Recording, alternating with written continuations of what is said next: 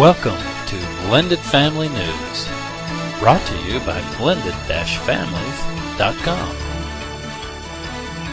Financial Coping Strategies for Tough Times by Sheena Berg. Blended families, along with every other sector of the country, will probably feel the negative impact of the meltdown on Wall Street. No one is immune to the fallout that has caused the federal government to step in with a multi-billion dollar bailout to stabilize financial markets and prevent a total collapse.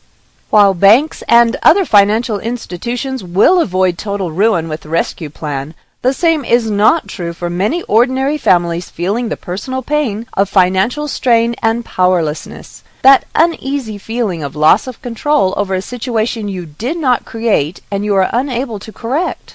The result of the crisis for regular families is generalized stress as people are threatened with foreclosure, ballooning mortgages, job loss or insecurity, rising gas prices, home heating oil, and food costs, as well as monthly bills and credit card debt. Blended families face increased pressure as they finance dual households and child support.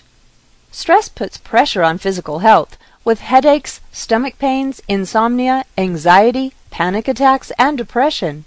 Relationships become strained, resulting in tension and arguments that increase the cycle of anxiety. And when anxiety is overwhelming, people often resort to unhealthy coping mechanisms such as alcohol, overeating, gambling, or drug use. Unfortunately, we are not in a position to offer a bailout plan for our blended families, but we do offer some strategies to help you take action and feel more in control of your destiny as this economic nightmare plays itself out.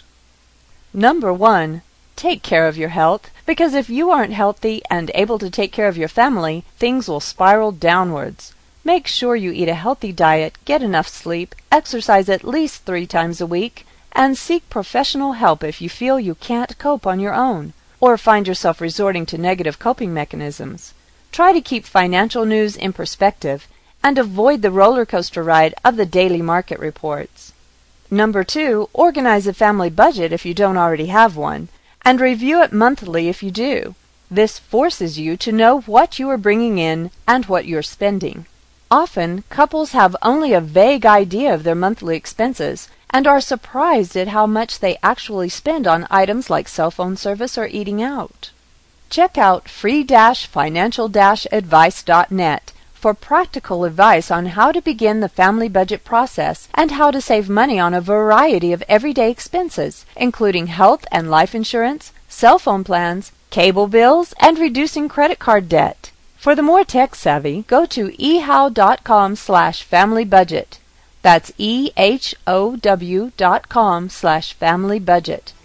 Next time, we'll give you a list of ideas on recruiting your kids in the money-saving adventure, as well as a big list of possible places your family can cut back.